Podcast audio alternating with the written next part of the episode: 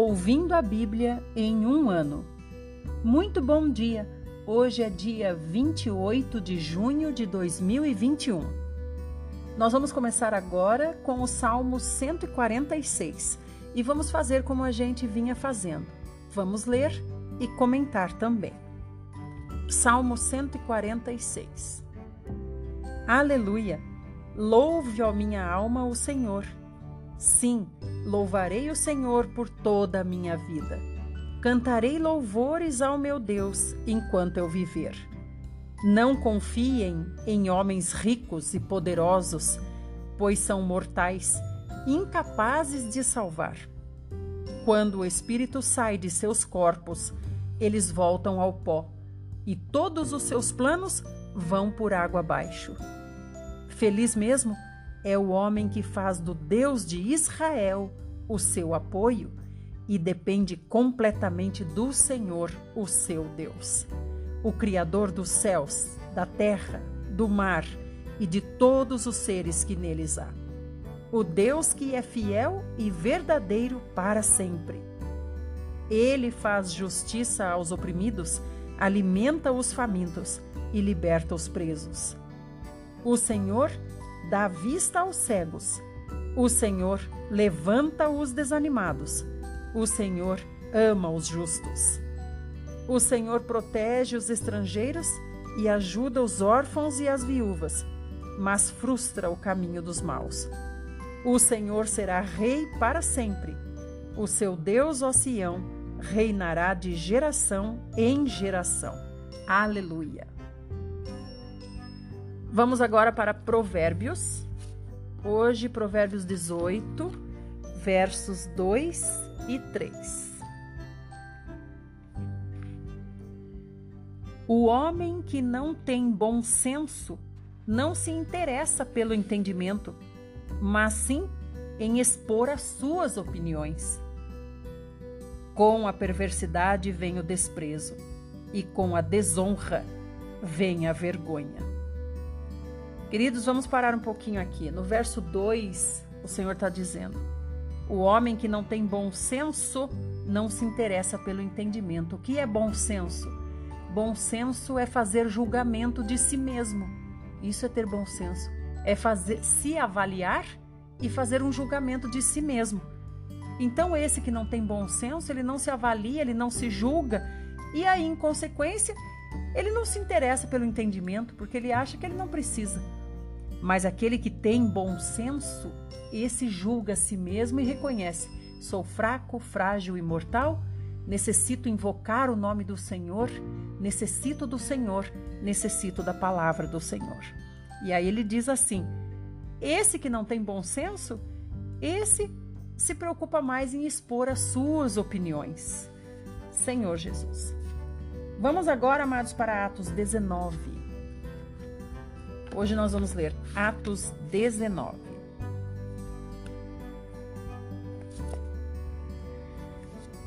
Enquanto Apolo estava em Corinto, Paulo viajava pelas regiões altas da província da Ásia e chegou a Éfeso, onde encontrou diversos discípulos. Vocês receberam o Espírito Santo quando creram? perguntou Paulo para eles. Não, responderam. Nós nem sequer sabemos que existe Espírito Santo? Neste caso, que batismo que vocês receberam? Paulo perguntou. O batismo de João Batista, eles responderam. Então Paulo mostrou para eles que o batismo de João era um batismo de arrependimento e também disse que eles deviam prosseguir e crer em Jesus aquele que João disse que viria depois dele. Logo que eles ouviram isso, foram batizados no nome do Senhor Jesus. E depois, quando Paulo impôs as mãos sobre a cabeça deles, o Espírito Santo veio sobre eles e começaram a falar em outras línguas e a profetizar. Eram ao todo uns doze homens. Essa parte é muito interessante porque conforme a gente está lendo aqui, a gente vê que esses eram batizados, mas eram batizados no batismo de João Batista. João Batista veio antes do Senhor e já batizava. Mas o Senhor, o próprio João Batista disse: Agora, o que vem depois de mim, ele não vai batizar só com água, ele vai batizar também com fogo. Então aqui, Paulo está dizendo para eles: vocês foram batizados no batismo de João, vocês têm que prosseguir. Além do batismo de João, vocês têm que crer no Senhor Jesus, que é daquele que João falava. Estamos agora no verso 8 de Atos 19. Então Paulo foi à sinagoga e pregou corajosamente todas as semanas durante três meses, argumentando de forma convincente a respeito do reino de Deus. Porém, alguns rejeitaram a mensagem dele e falaram publicamente contra o caminho. Por causa disso, ele saiu de lá, recusando-se a pregar novamente para eles. Depois, tomou os discípulos e passou a falar diariamente na escola de um homem chamado Tirano. Isso continuou durante os dois anos seguintes, de modo que todos na província da Ásia tanto judeus como gregos ouviram a palavra do Senhor. Amados, aqui a gente vê Paulo mais uma vez indo nas sinagogas, né? Mas ele já tinha falado que ele não ia mais pregar para os judeus. Lembra? Ele já tinha falado: para vocês eu não prego mais. Eu sacudo o pó das minhas sandálias e não prego mais para vocês, não falo mais para vocês. A partir de agora eu vou seguir para os gentios. Só que o Senhor já tinha falado para Paulo que ele realmente era separado para pregar, para pregar para os gentios, né? Mas está aqui Paulo de novo na sinagoga, porque o amor de Deus arde no coração dele e ele vai aonde? Ele vai aonde tem pessoas interessadas em Deus. Então, por isso ele vai na sinagoga. Ele chega numa cidade, ele não sabe para onde ir, então ele vai para onde? Ele vai para a sinagoga, né? E aí aqui ele pregou lá na sinagoga durante vários meses, gente, sabendo que é perigoso, que é rejeitado, que vai dar problema, tá ele lá. É o amor de Deus que arde no coração dele. E aí começou a ter problema realmente, não é? Começou a perseguição pública contra aqueles que eram do caminho. Esses do caminho é a igreja do Senhor Jesus, né?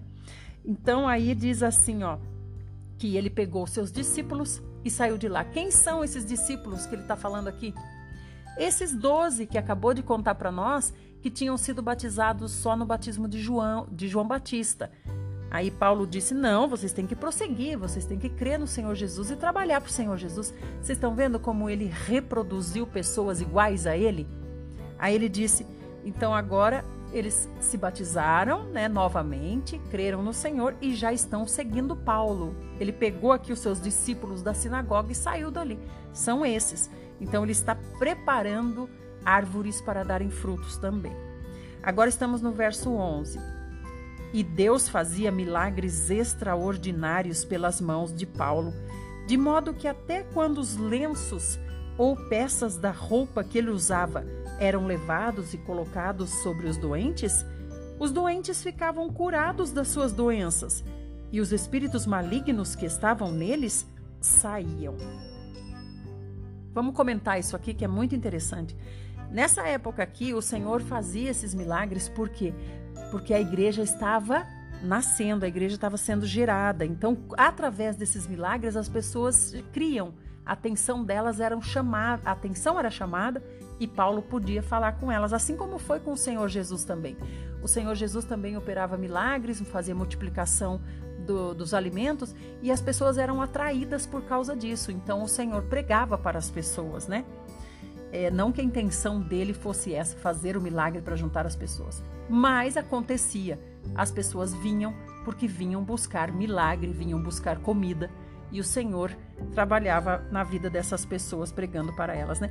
Outra coisa interessante que a gente tem que comentar aqui é o fato de dizer aqui, ó, o, a roupa de Paulo era levada até os doentes, os doentes eram curados e os espíritos malignos eram expulsos dessas pessoas. Isso nos mostra que algumas doenças vêm de espíritos malignos. Verso 13 um grupo de judeus viajantes que ia de lugar em lugar expulsando espíritos imundos tentou usar o nome do Senhor Jesus, dizendo: Em nome de Jesus, a quem Paulo prega, eu lhes ordeno que saiam. Quem estava fazendo isso eram os sete filhos de Sevá, um dos sacerdotes principais dos judeus. Mas quando eles tentaram isso com um homem dominado com o espírito imundo, o espírito respondeu: Eu conheço Jesus e conheço Paulo, mas vocês quem são? Então o homem dominado pelo espírito mau saltou em cima deles e os espancou, de modo que fugiram da casa dele, nus e feridos. Tem um princípio aqui importante para nós, que diz assim: não basta nós sermos de Deus, não basta nós dizermos que somos de Deus. Vocês viram aqui que esses homens que tentavam expulsar, tentavam expulsar usando o mesmo método, digamos assim, eles viram como um método, usando do, o mesmo método de Paulo para expulsar. Esses homens eram filhos de quem? Eram filhos de quem? Eram filhos do pastor de maior renome da época, né? eles eram filhos de um grande homem, um grande judeu, um grande sacerdote. Olha aqui, ó, Sevá era um dos sacerdotes principais dos judeus na época, né? Então os filhos dele também quiseram praticar o que viam os discípulos de Paulo praticando. A gente também quer expulsar demônio. E quando eles foram praticar, eles falaram: a gente conhece o método, é só a gente usar o método. Chegaram no demônio e disseram: saia, no nome desse Jesus que Paulo prega. Aí o demônio achou engraçado, né? O demônio disse: escuta, Jesus, eu, eu sei bem quem é. E Paulo, eu também conheço. Mas vocês, quem são? De onde vocês vêm? Ah, nós estamos vindo da sinagoga de Deus. Nós somos filhos de Seva, um grande judeu sacerdote. Ah, é? Então leve esse recado lá pro, pro lugar de onde vocês vêm, pro pai e pra turma de onde vocês vêm lá. E mandou eles como mensageiro nos feridos e envergonhados, né? Agora nós vamos para o verso 17. A história do que tinha acontecido espalhou-se rapidamente por toda Éfeso, tanto entre os judeus como entre os gregos, e um grande temor desceu sobre a cidade. E o nome do Senhor Jesus era grandemente reverenciado. Aleluia! Então muitos dos que creram confessavam em público as obras más que tinham feito antes. Muitos dos crentes que tinham praticado ocultismo confessaram as suas obras, trouxeram seus livros de magia e bruxaria e os queimaram numa fogueira pública. Alguém calculou o valor dos livros em 50 mil denários. Assim, de maneira poderosa, a região toda foi muito abalada pela palavra do Senhor. Vamos prosseguir no próximo áudio. Vamos agora para a parte 2.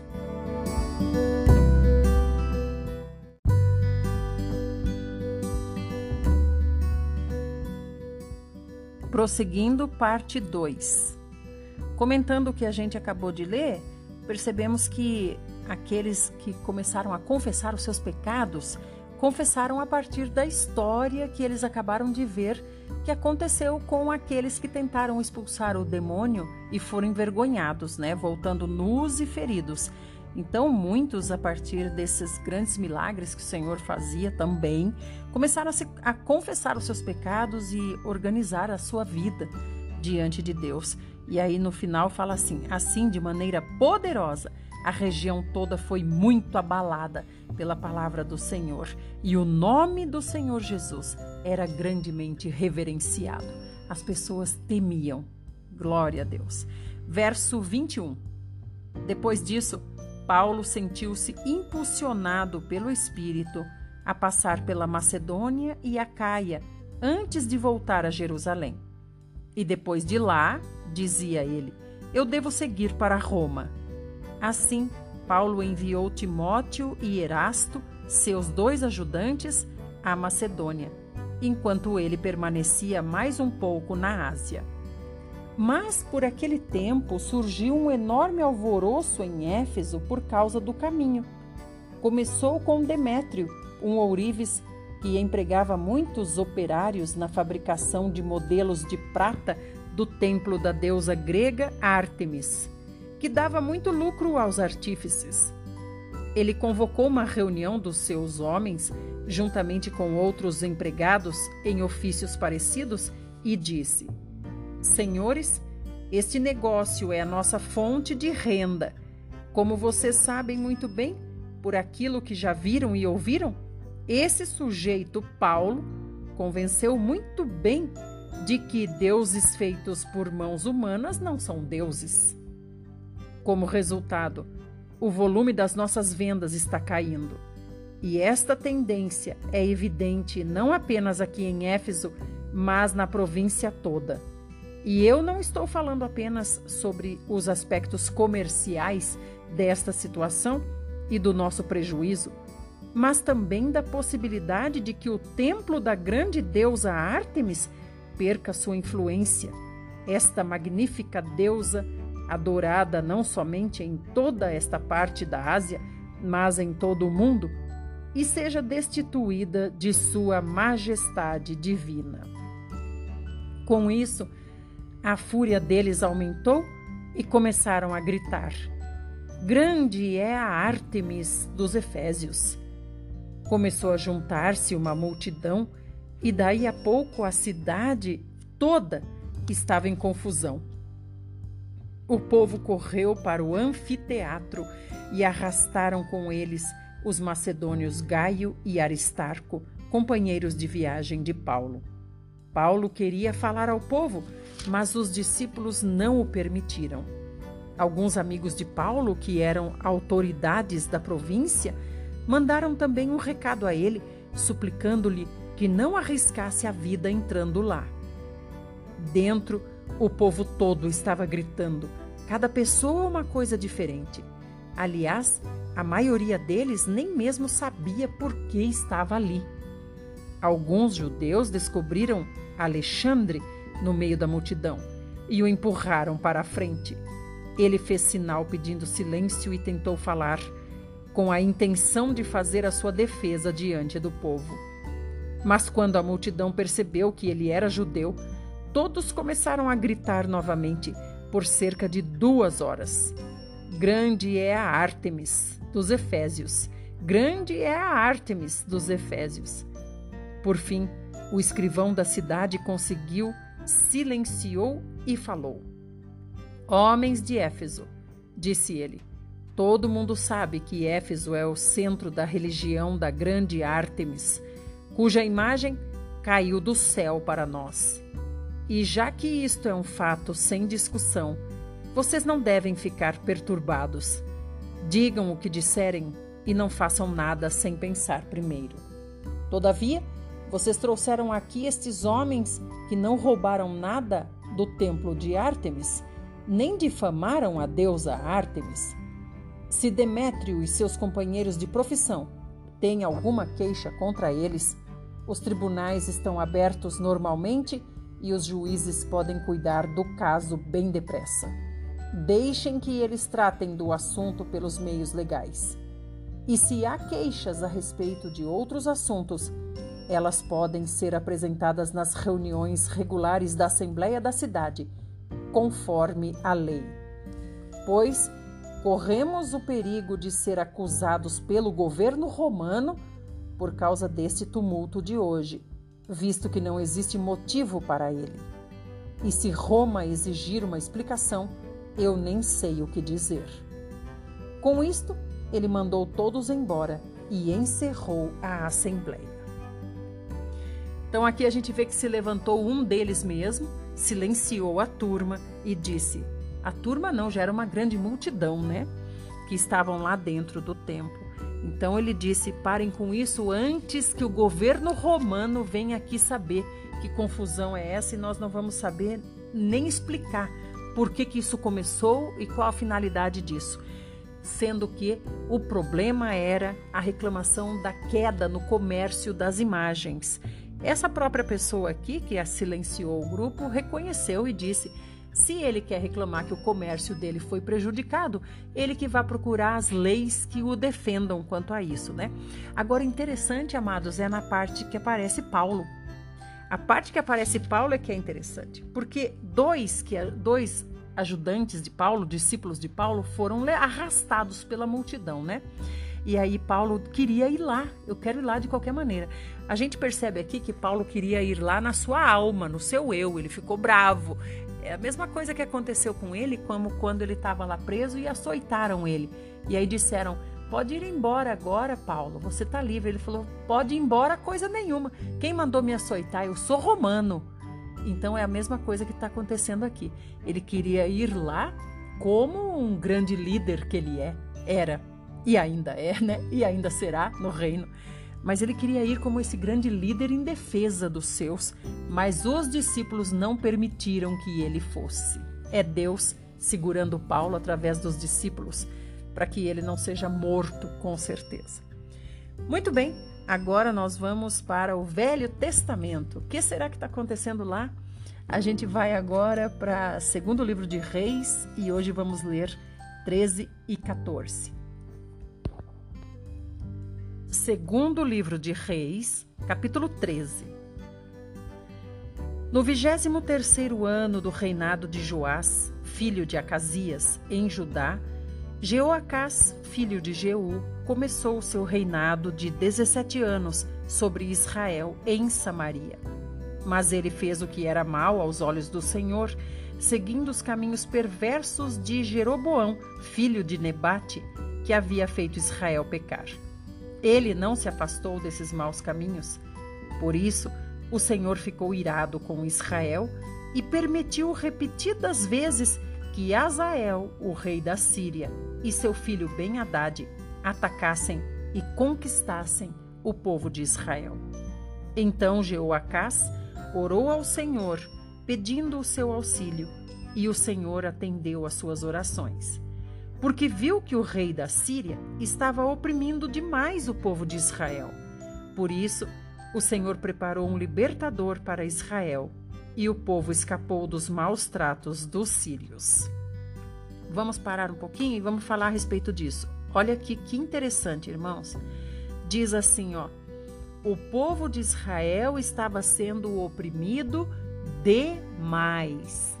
Então quer dizer que o Senhor permite que nós sejamos disciplinados, corrigidos. O Senhor permite que as ferramentas do diabo sejam usadas também para essa correção.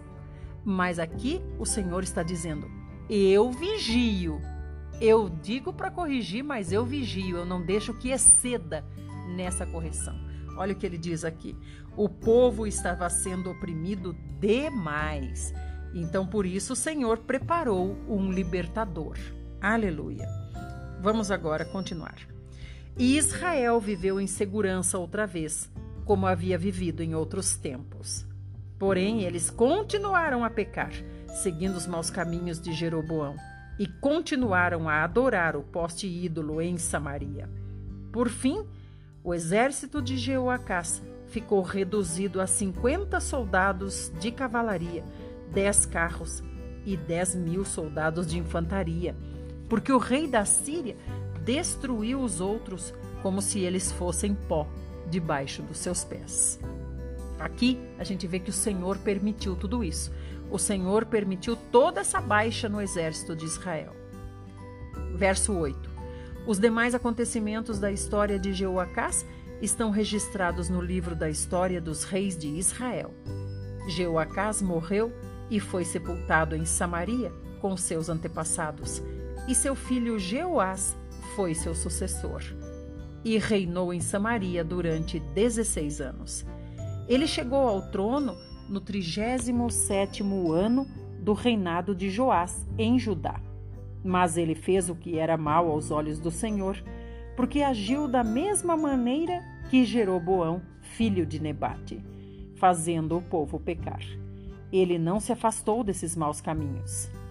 Os demais acontecimentos da história de Jeoás, inclusive suas guerras contra Amazias, rei de Judá, estão escritos no livro da história dos reis de Israel. Jeoás morreu e foi sepultado com seus antepassados em Samaria. Jeroboão veio a ser o novo rei.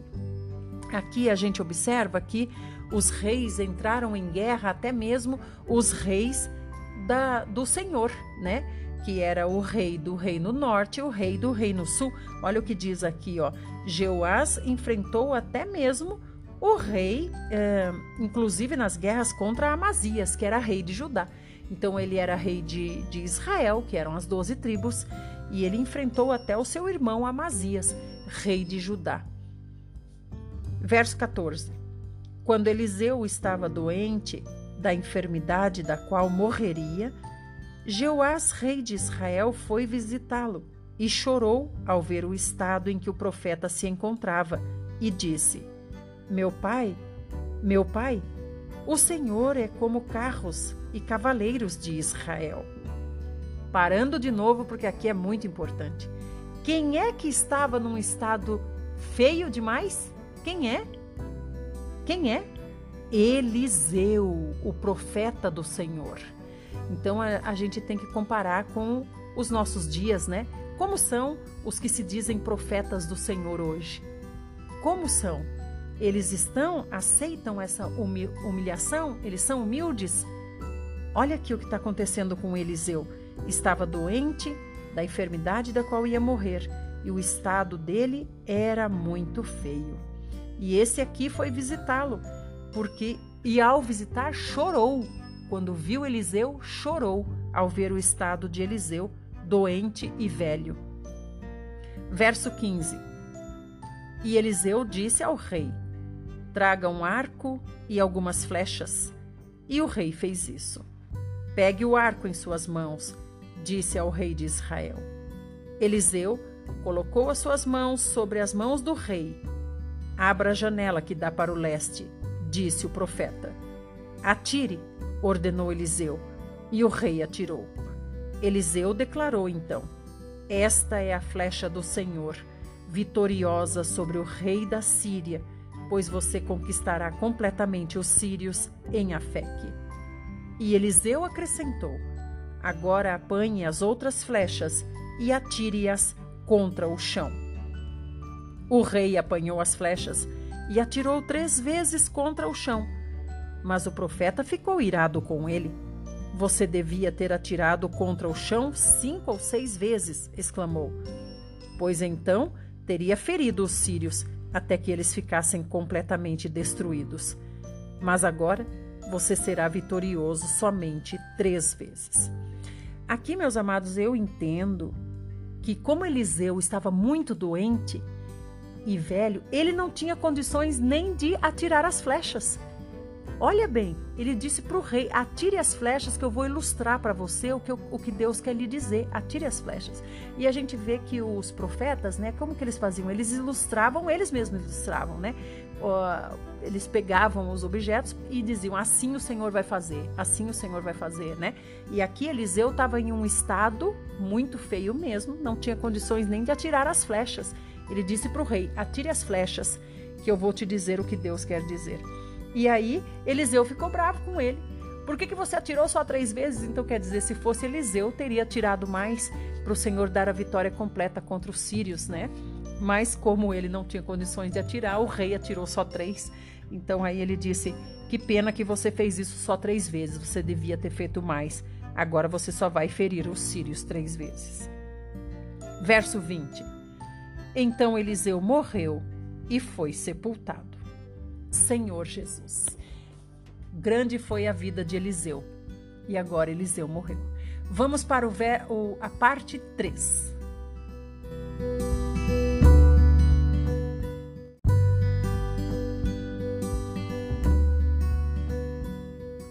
Parte 3.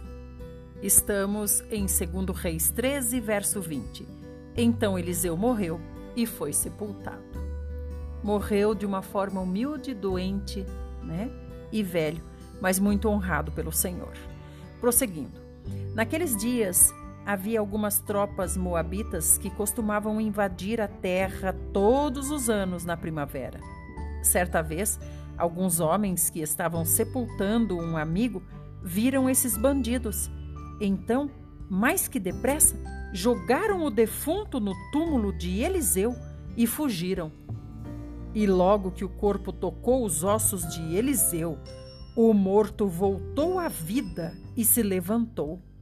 Senhor Jesus, meus amados, olhem isso. É como eu acabei de dizer.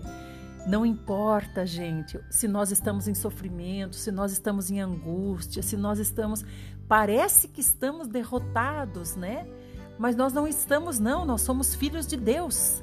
Nós somos poderosos, valentes guerreiros na terra. Só você pode se considerar derrotado. Você sim pode se limitar. Quem se limita é você. Deus já lhe deu a missão e lhe deu todo o poder para você executar a sua missão. E a sua missão começa na sua casa, como pastor, pastora das ovelhinhas na sua casa. Esse é o seu comissionamento e o Senhor lhe deu todo o poder para isso. É como aconteceu aqui com Eliseu. O Senhor comissionou Eliseu, deu todo o poder para Eliseu. Eliseu foi fiel até o fim. Mas a gente vê aqui que no final Eliseu estava numa situação feia a ponto do rei até chorar de misericórdia, de, de piedade de Eliseu, né? O rei chorou, então imagina como estava Eliseu. Realmente estava abandonado, muito fraquinho, muito doente e velho. A gente vê que ele não tinha força nem para lançar uma, uma flecha, né? Mas aí Eliseu morreu e foi sepultado. Aí agora vem essa história aqui para Deus mostrar a honra de Eliseu. E tem também um versículo que diz, né, que o Senhor não deixa que nem os ossos dos seus sejam tocados, né? Então aqui a gente vê que tinha uns bandidos famosos lá, né, nessa época, uns, uns bandidos que metiam medo em todo mundo, né? Então aí diz aqui que eles estavam indo sepultar uma pessoa. Quando eles viram esses bandidos, eles ficaram com tanto medo dos bandidos, é até uma situação engraçada. Ficaram com tanto medo dos bandidos que jogaram o defunto e jogaram em cima da cova de Eliseu. Senhor Jesus, o que, que aconteceu? O defunto ressuscitou, reviveu. Então o defunto deve ter levantado e deve ter corrido atrás dos amigos dele também, né? Senhor Jesus. A situação é engraçada, mas é uma situação de, que denota grande poder de Deus na vida dos seus profetas. Aleluia, louvado seja o Senhor. Assim também é conosco, basta que creiamos. Se nós cremos, se nós dizemos amém, assim é. Verso 22. Durante todo o reinado de Jeoacás, Azael, o rei da Síria, oprimiu o povo de Israel. Porém, o Senhor teve misericórdia do povo de Israel, e eles não foram totalmente destruídos, por causa da aliança que havia feito com Abraão, com Isaque e com Jacó. E ele continuou cumprindo essa aliança. Morreu Azael, rei da Síria, e seu filho Ben-Hadad reinou em seu lugar. O rei de Israel, Jeoás, filho de Jeoacás, Teve muito êxito nas três ocasiões em que reconquistou cidades que seu pai havia perdido para Ben-Hadad, que é filho do rei da Síria, que provavelmente agora assumiu o trono. Meus amados, eu tenho que voltar um pouquinho aqui no túmulo de Eliseu. Não tem como a gente não comentar mais o túmulo de Eliseu, né? Então, meus queridos, sabe o que eu sinto no meu coração? Eu sinto que, como o inimigo está sempre procurando meios para zombar de Deus, né? Então eu sinto que aqui, como Eliseu morreu dessa, dessa, mor dessa morte, né? Uma morte, é, ele parecia abandonado pelos homens, mas não por Deus. Abandonado por homens, mas não por Deus. Provavelmente o inimigo zombou dessa situação. Olha aí, olha o jeito que Eliseu, olha aí Eliseu, ó, o homem de Deus. Olha como que acabou o homem de Deus aí, ó.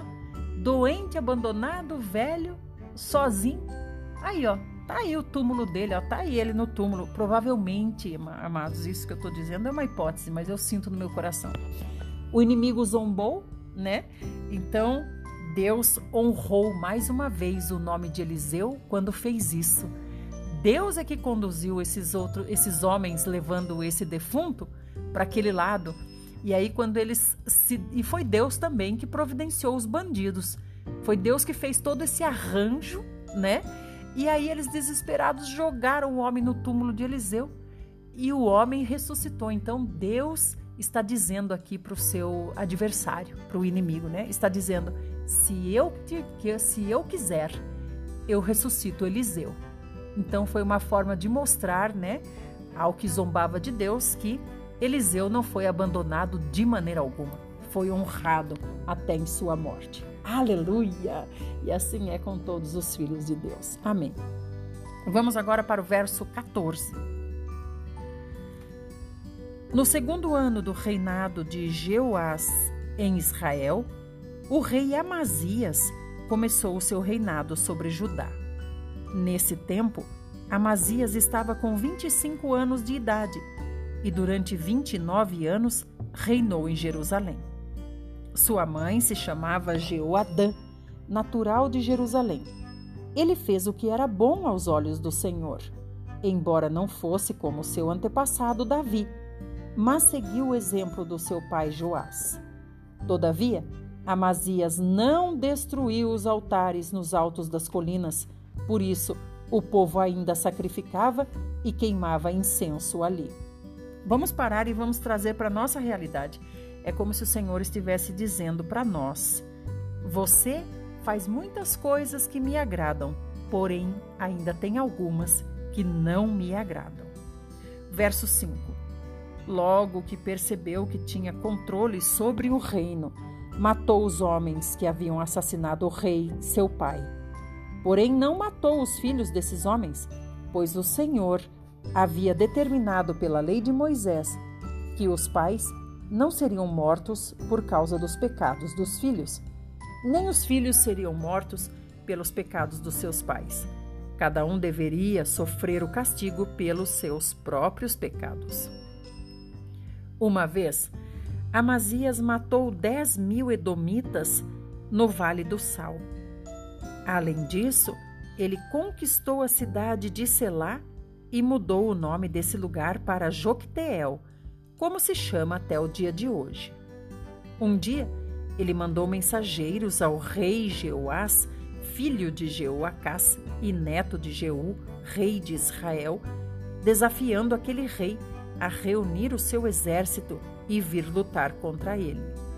Mas o rei Jeoás respondeu: O espinheiro do Líbano enviou uma mensagem ao poderoso cedro do Líbano: Dê a sua filha por esposa ao meu filho. Mas exatamente nesse momento, passava por ali um animal selvagem e pisoteou o espinheiro. Você destruiu Edom e está muito orgulhoso por isso. Porém, o meu conselho é que você se contente com a sua glória e fique em sua casa. Por que provocar desgraça, tanto para você como para Judá? Mas Amazias não quis ouvir o seu conselho e. Peraí, que eu tô. Ai, perdão, irmãos, tô, tô enroscando aqui. Mas Amazias não quis ouvir o seu conselho e Jeoás, rei de Israel, reuniu o seu exército e o atacou.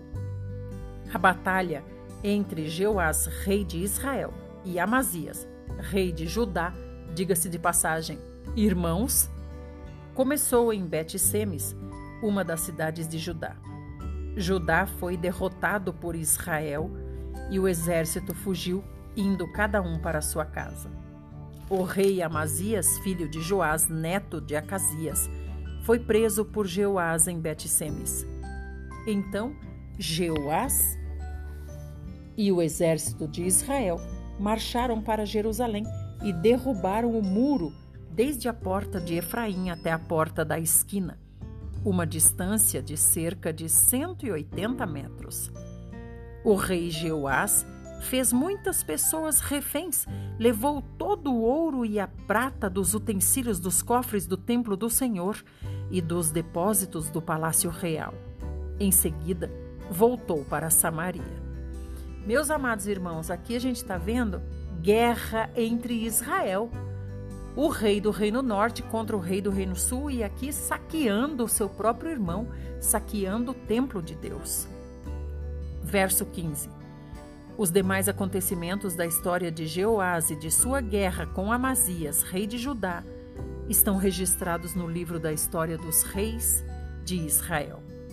Jeoás morreu e foi sepultado junto aos outros reis de Israel em Samaria, e seu filho Jeroboão reinou em seu lugar. Amazias, filho de Joás, rei de Judá, viveu ainda mais quinze anos depois da morte de Jeoás, filho de Jeoacás, rei de Israel. Os demais acontecimentos da história de sua vida estão registrados no livro da história dos reis de Judá.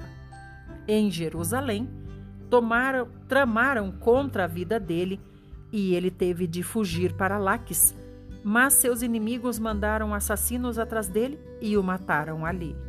Seu corpo foi trazido de volta sobre cavalos e ele foi sepultado em Jerusalém, junto aos seus antepassados, na cidade de Davi. Então seu filho Uzias, que nessa ocasião estava com 16 anos de idade, foi proclamado rei pelo povo de Judá. Após a morte de seu pai, ele reconquistou e reconstruiu a cidade de Elate e a devolveu a Judá. Enquanto isso, no 15º ano do reinado de Amazias em Judá, Jeroboão, filho de Jeoás, tinha se tornado rei de Israel. O reinado de Jeroboão durou 41 anos. Porém, ele fez o que era mal aos olhos do Senhor e não abandonou os mesmos pecados de Jeroboão, filho de Nebate, que fez Israel pecar. Jeroboão recuperou territórios que Israel havia perdido entre Lebo-Amate e o Mar Morto exatamente como o Senhor, o Deus de Israel, havia predito por intermédio do seu servo Jonas, filho de Amitai, o profeta de Gat-Efer. O Senhor viu o grande sofrimento de Israel, tanto de escravos quanto de livres, e não havia ninguém para socorrer o povo. Deus não tinha dito ainda que apagaria o nome de Israel da face da terra, de modo que ele usou o rei Jeroboão, filho de Jeoás, para salvar a nação. Os demais acontecimentos da história de Jeroboão e tudo quanto ele fez, seu grande poder e suas guerras, e a maneira como recuperou Damasco e Amate, que haviam pertencido a Judá, estão registrados no livro da história dos reis de Israel. Quando Jeroboão morreu, foi sepultado junto aos outros reis de Israel e em seu lugar reinou seu filho Zacarias. Até aqui, amados, essa é a nossa porção de hoje. Nós estamos observando que cadê os profetas de Deus? Cadê os profetas de Deus? Nós estamos observando que é rei em cima de rei, rei mau em cima de rei mau. Alguns reis aparecem, e nós estamos falando de Israel, não de povos inimigos. Alguns reis aparecem e fazem parte agradando ao Senhor e parte desagradando muito ao Senhor, né? Mas a gente observa que o Senhor nunca os abandona. O Senhor novamente aqui disse: Estou vendo o grande sofrimento de Israel. Com certeza o Senhor vai tomar uma atitude e não demora. Amanhã nós prosseguimos e vamos ganhar mais dessa maravilhosa palavra do Senhor Jesus. Como é maravilhoso ter esses registros, né? Deus nos amou de tal maneira que disse: Eu não vou deixá-los só, eu os mandarei o Espírito, mas também vou mandar para eles as minhas cartas que é para eles poderem ler e sentir que realmente estou com eles. Isso aumenta a nossa fé, porque nossa fé às vezes precisa ver as coisas. Lembra de Elias? Era martelo, flutuando, era tanta coisa acontecendo, porque a fé precisa às vezes de uma ajuda para reacender o fogo. É assim que o Senhor está reacendendo o nosso fogo agora, dizendo: lembrem-se de Eliseu. Eliseu foi morto, mas não foi abandonado. Assim é também conosco. Meus queridos, amanhã nós continuaremos e quero convidar você para a nossa experiência no Meet. Eu vou colocar aqui no grupo dos áudios da Bíblia o link do Meet para nós lermos amanhã juntos. Se você puder, entre um pouquinho para estar conosco. Até lá!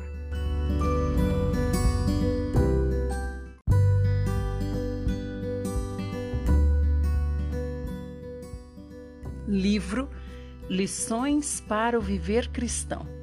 Tema o Corpo de Cristo, página 333. A Igreja é de Cristo. Gênesis 2 nos mostra que Deus tomou uma costela de Adão e dela fez Eva. Isso tipifica o relacionamento entre Cristo e a Igreja. Tal como Eva proveio de Adão, a Igreja provém de Cristo. Deus fez Eva de Adão. De maneira semelhante, ele criou a Igreja a partir de Cristo.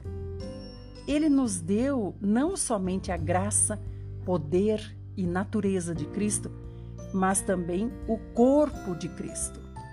Ele nos tem dado seus ossos, sua carne e a si mesmo, da mesma forma que deu a costela de Adão para Eva. Que é então a igreja? A igreja é gerada de Cristo. A Bíblia nos mostra que Cristo é a cabeça da igreja e a igreja é o corpo de Cristo. Individualmente falando, cada cristão é membro do corpo de Cristo e é proveniente de Cristo. Existe algo que devemos notar. O corpo de Cristo está na terra, porém não é terreno. É celestial, embora esteja na terra. Quando Saulo estava perseguindo a igreja no caminho para Damasco, o Senhor Jesus perguntou: Saulo, Saulo, por que você me persegue? A palavra do Senhor foi realmente muito estranha. Ele não disse: Saulo, Saulo, por que você está perseguindo os meus discípulos? Porém, ele disse: Saulo, Saulo, por que você me persegue? Ele não disse: Saulo, Saulo, por que você está perseguindo a minha igreja? Porém, ele disse: Saulo, Saulo, por que você está me perseguindo? Isso mostrou a Paulo que a igreja e Cristo são um. A igreja é uma com Cristo, de tal modo que quando alguém persegue a igreja, está perseguindo Cristo. A igreja é uma com Cristo, de tal modo que quando alguém persegue a igreja, está perseguindo Cristo. Isso nos mostra também que o corpo de Cristo está na terra, porque ninguém poderia perseguir o corpo de Cristo se ele estivesse no céu. O corpo de Cristo está na terra, por esse motivo, Paulo podia perseguir Cristo. Visto que o corpo de Cristo é a igreja na terra, ao persegui-la, Paulo perseguiu o próprio Senhor Jesus. Muitos dizem que a manifestação do corpo de Cristo é algo que irá ocorrer no céu. Dizem que temos de esperar até que estejamos no céu para ver a manifestação do corpo de Cristo. Se fosse esse o caso, a perseguição de Saulo à igreja não poderia ter sido considerada perseguição ao Senhor. O Senhor disse que Saulo o perseguia ao perseguir a igreja. Logo, o corpo de Cristo é manifestado na terra e não no céu. A igreja, como o corpo de Cristo, está na terra.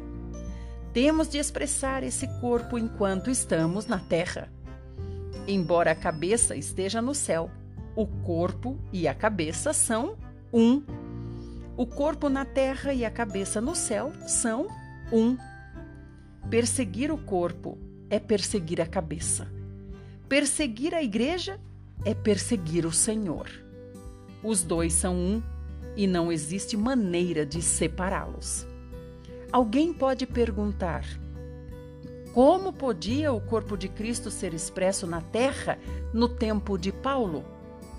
Desde aquele tempo até hoje, 1900 anos se passaram em cada ano, incontável número de pessoas em todo o mundo são salvas e acrescentadas no corpo de Cristo. Muitas mais serão acrescentadas nos dias e anos que virão. Como podia a igreja no tempo de Paulo ser chamada de corpo de Cristo? Um irmão no século passado deu uma boa resposta. Disse que a igreja é como um pássaro quando sai do, do ovo, as penas ainda estão não estão bem desenvolvidas. Ainda assim, pode-se dizer que ele é um pássaro. Quando está plenamente crescido, ainda se diz que é um pássaro. As penas não vêm de fora e são adicionadas a ele. Elas crescem a partir dele mesmo, do pássaro. O crescimento e a maturidade do pássaro são resultado da atividade vital interior. É assim que a igreja cresce na terra hoje. Embora Paulo a tenha perseguido quando ela estava na infância espiritual, ela ainda era o corpo de Cristo.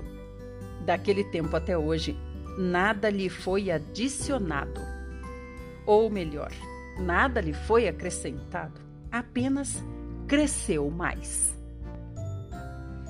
Embora a igreja na terra hoje seja ainda muito pequena em tamanho, interiormente é perfeita. O seu crescimento surge de dentro dela. Ela cresce de Cristo. A igreja na terra hoje é o corpo de Cristo. Aparentemente, os salvos estão sendo adicionados à igreja. Porém, no que diz respeito à realidade espiritual, ninguém nunca foi acrescentado à igreja.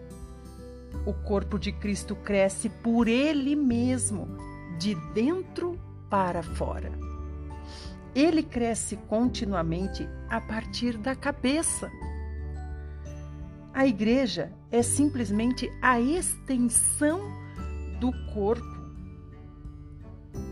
do corpo de Cristo na terra. Ela habita na terra, mas provém da cabeça celestial ao mesmo tempo, é um corpo em unidade com a cabeça. Devemos ter certeza acerca do que é a igreja aos olhos de Deus. A igreja é o corpo de Cristo.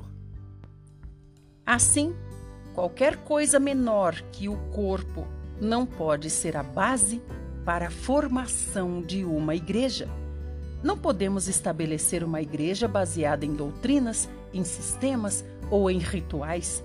Tampouco podemos estabelecer com base no nome de um fundador ou de um lugar de origem. Todas essas coisas são menores do que o corpo de Cristo. Se queremos iniciar uma igreja em uma cidade, devemos aprender a permanecer no terreno do corpo Devemos dar as boas-vindas e aceitar todos os membros que têm comunhão no corpo de Cristo. Todo aquele que esteja no corpo e seja do corpo é irmão ou irmã da igreja. Se nos firmarmos na posição do corpo de Cristo, nosso número pode ser pequeno, porém, ainda teremos a base apropriada para formar a igreja. Todavia, se não tomarmos a posição de corpo de Cristo, não teremos nenhuma base para formar qualquer igreja, ainda que possamos ser muito numerosos. Uma vez que uma igreja que toma o corpo de Cristo como base é estabelecida numa cidade, ninguém deve separar-se para estabelecer outra igreja sob o pretexto de diferenças doutrinárias pontos de vista ou opiniões, a base da igreja é o corpo de Cristo. O desejo de sustentar certa doutrina não é base justificável para formar uma igreja. Se um grupo se estabelece e se diz a igreja, mas sua base não é o corpo de Cristo, alguém pode naturalmente estabelecer ali uma igreja baseada no corpo de Cristo. Porém, se a base da primeira igreja é realmente o corpo de Cristo, devemos ter comunhão com essa base. Não podemos afastar e formar outra igreja por nós mesmos. Muito obrigada por ouvir. Quero convidar você a estar conosco na live onde esses áudios são gravados. A live acontece todos os dias às seis da manhã no Instagram Watchman Me. Até lá!